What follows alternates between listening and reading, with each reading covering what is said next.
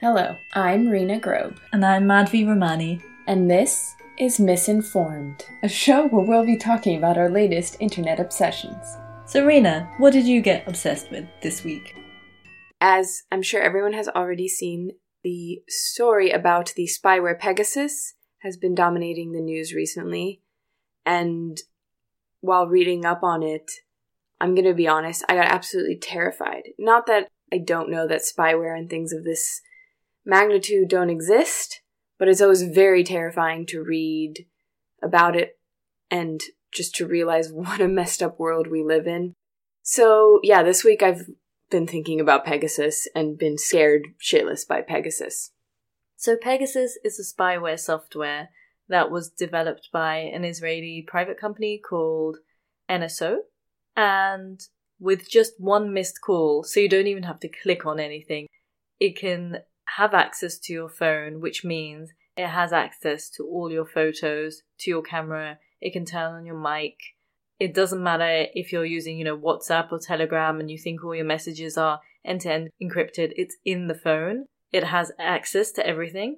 I think one of the most creepiest things about it, other than the fact that obviously it can be on your phone without you actually clicking on anything, is they were describing in this Guardian article about how you appear as a red dot and they can just watch you move around if you have your phone on you. Every aspect of your life can be tracked. Yeah, it can track where you are. And the big scandal is that NSO has been selling this to governments. And governments have been using it. And a lot of governments, even though NSO came up with this line that it's there to fight against terrorists, and there was a former NSO employee who said it's, you know, for the bin Ladens of the world. And she was saying, you know, imagine if you had this technology before 9-11 and by the way 9-11 justified a lot of crap. But obviously because it's a really powerful technology a lot of governments have been using it in a really anti-democratic and unlawful way. And the governments that nso has been giving this software to has been like saudi arabia dubai mexico india hungary all places that have questionable governments and questionable people in power, and it's been abused terribly. So, what happened was Forbidden Stories, along with Amnesty International, got this leak of 50,000 phone numbers that could have been affected by Pegasus spyware. And then they involved, I think it was about 17 different news organizations from The Guardian to Le Monde, to Washington Post, and they did this big investigation in the middle of a pandemic. So it's quite dramatic how this investigation sort of happened because in the middle of a pandemic. None of the journalists could use their phones, and journalists need their phones.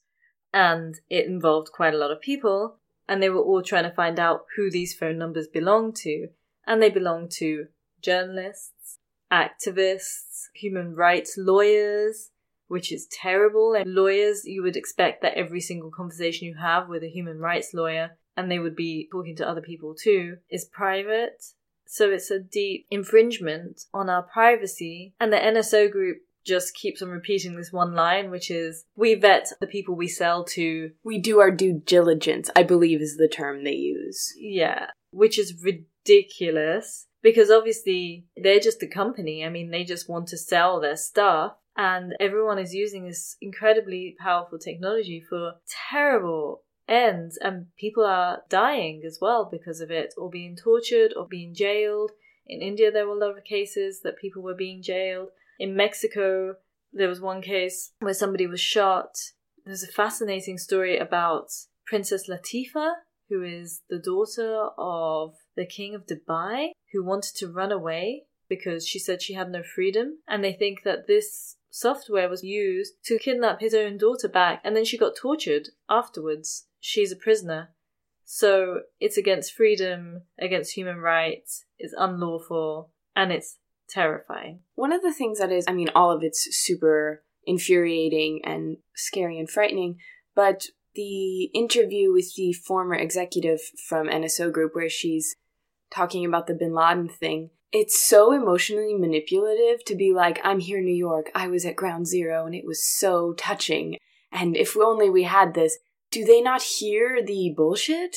9-11 was also the justification for the NSA, right? Yeah. And the last big leak was Edward Snowden before this one. And it was the US government spying on US citizens, also unlawfully. So this is not the only company to do it. And I guess what it really brings to light is that we can't really trust our phones or our devices anymore. But we're so linked to them nowadays. You know, they're part of us. I was just thinking, have you seen the movie Das Leben der Anderen, The Lives of the Others?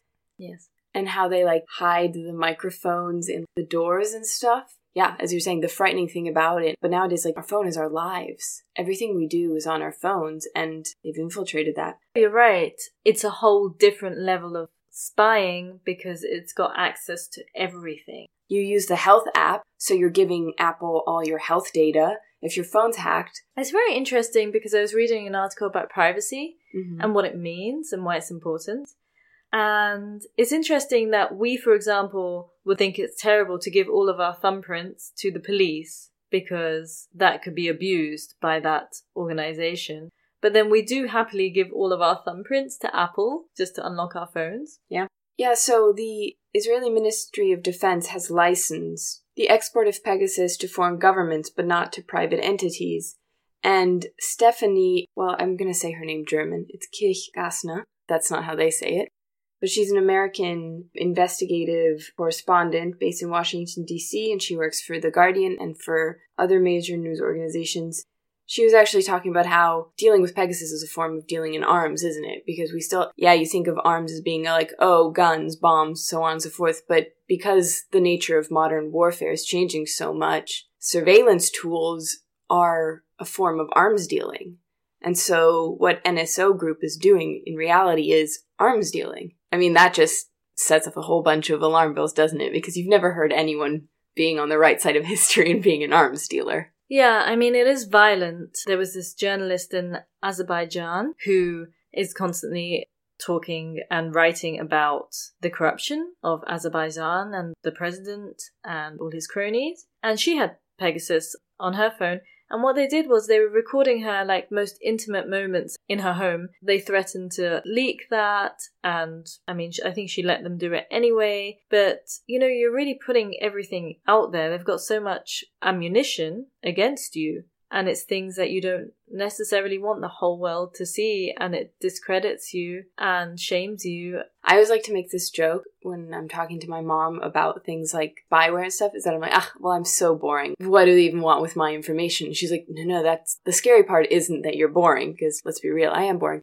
But back in the day, you could only record so much information. You needed to keep it somewhere, you needed to store it somewhere. Nowadays, you have unlimited storage, meaning they could legitimately spy on anyone, hypothetically, keep that information, and then should you ever become a person of interest, they have everything on you. Space is no longer a limiting factor.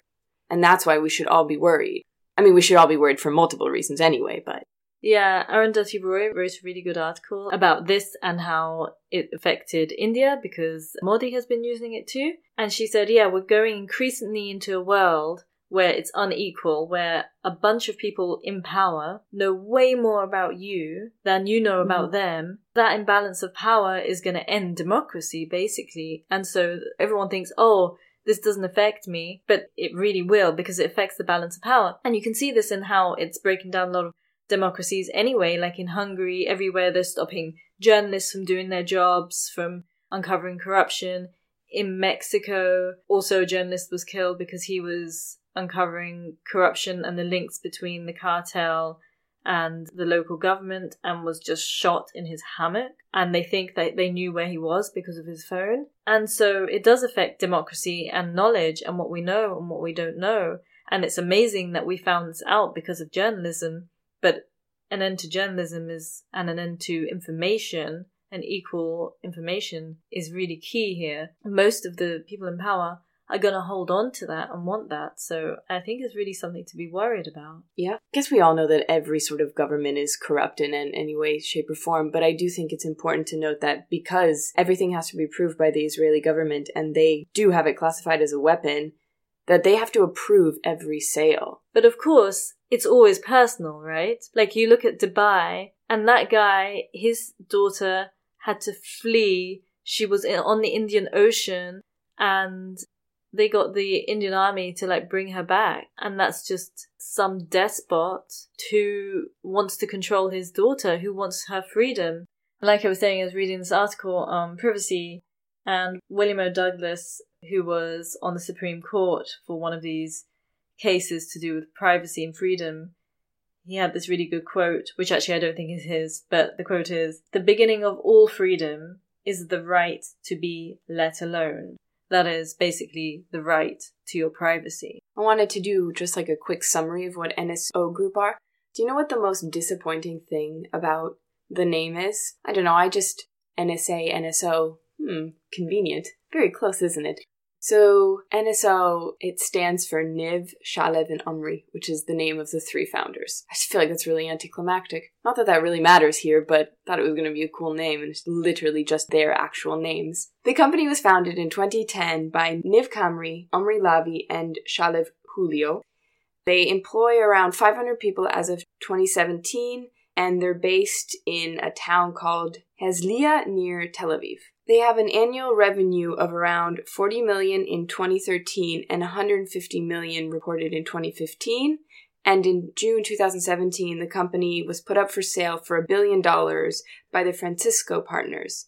The Francisco Partners are a private equity firm that had previously in 2014 bought the company for 130 million and then they sold it for roughly 10 times what they had originally paid for and the founders Lavie and Hulio partnered with European equity firm Novalpina Capital and purchased the majority stakes of the company in 2019.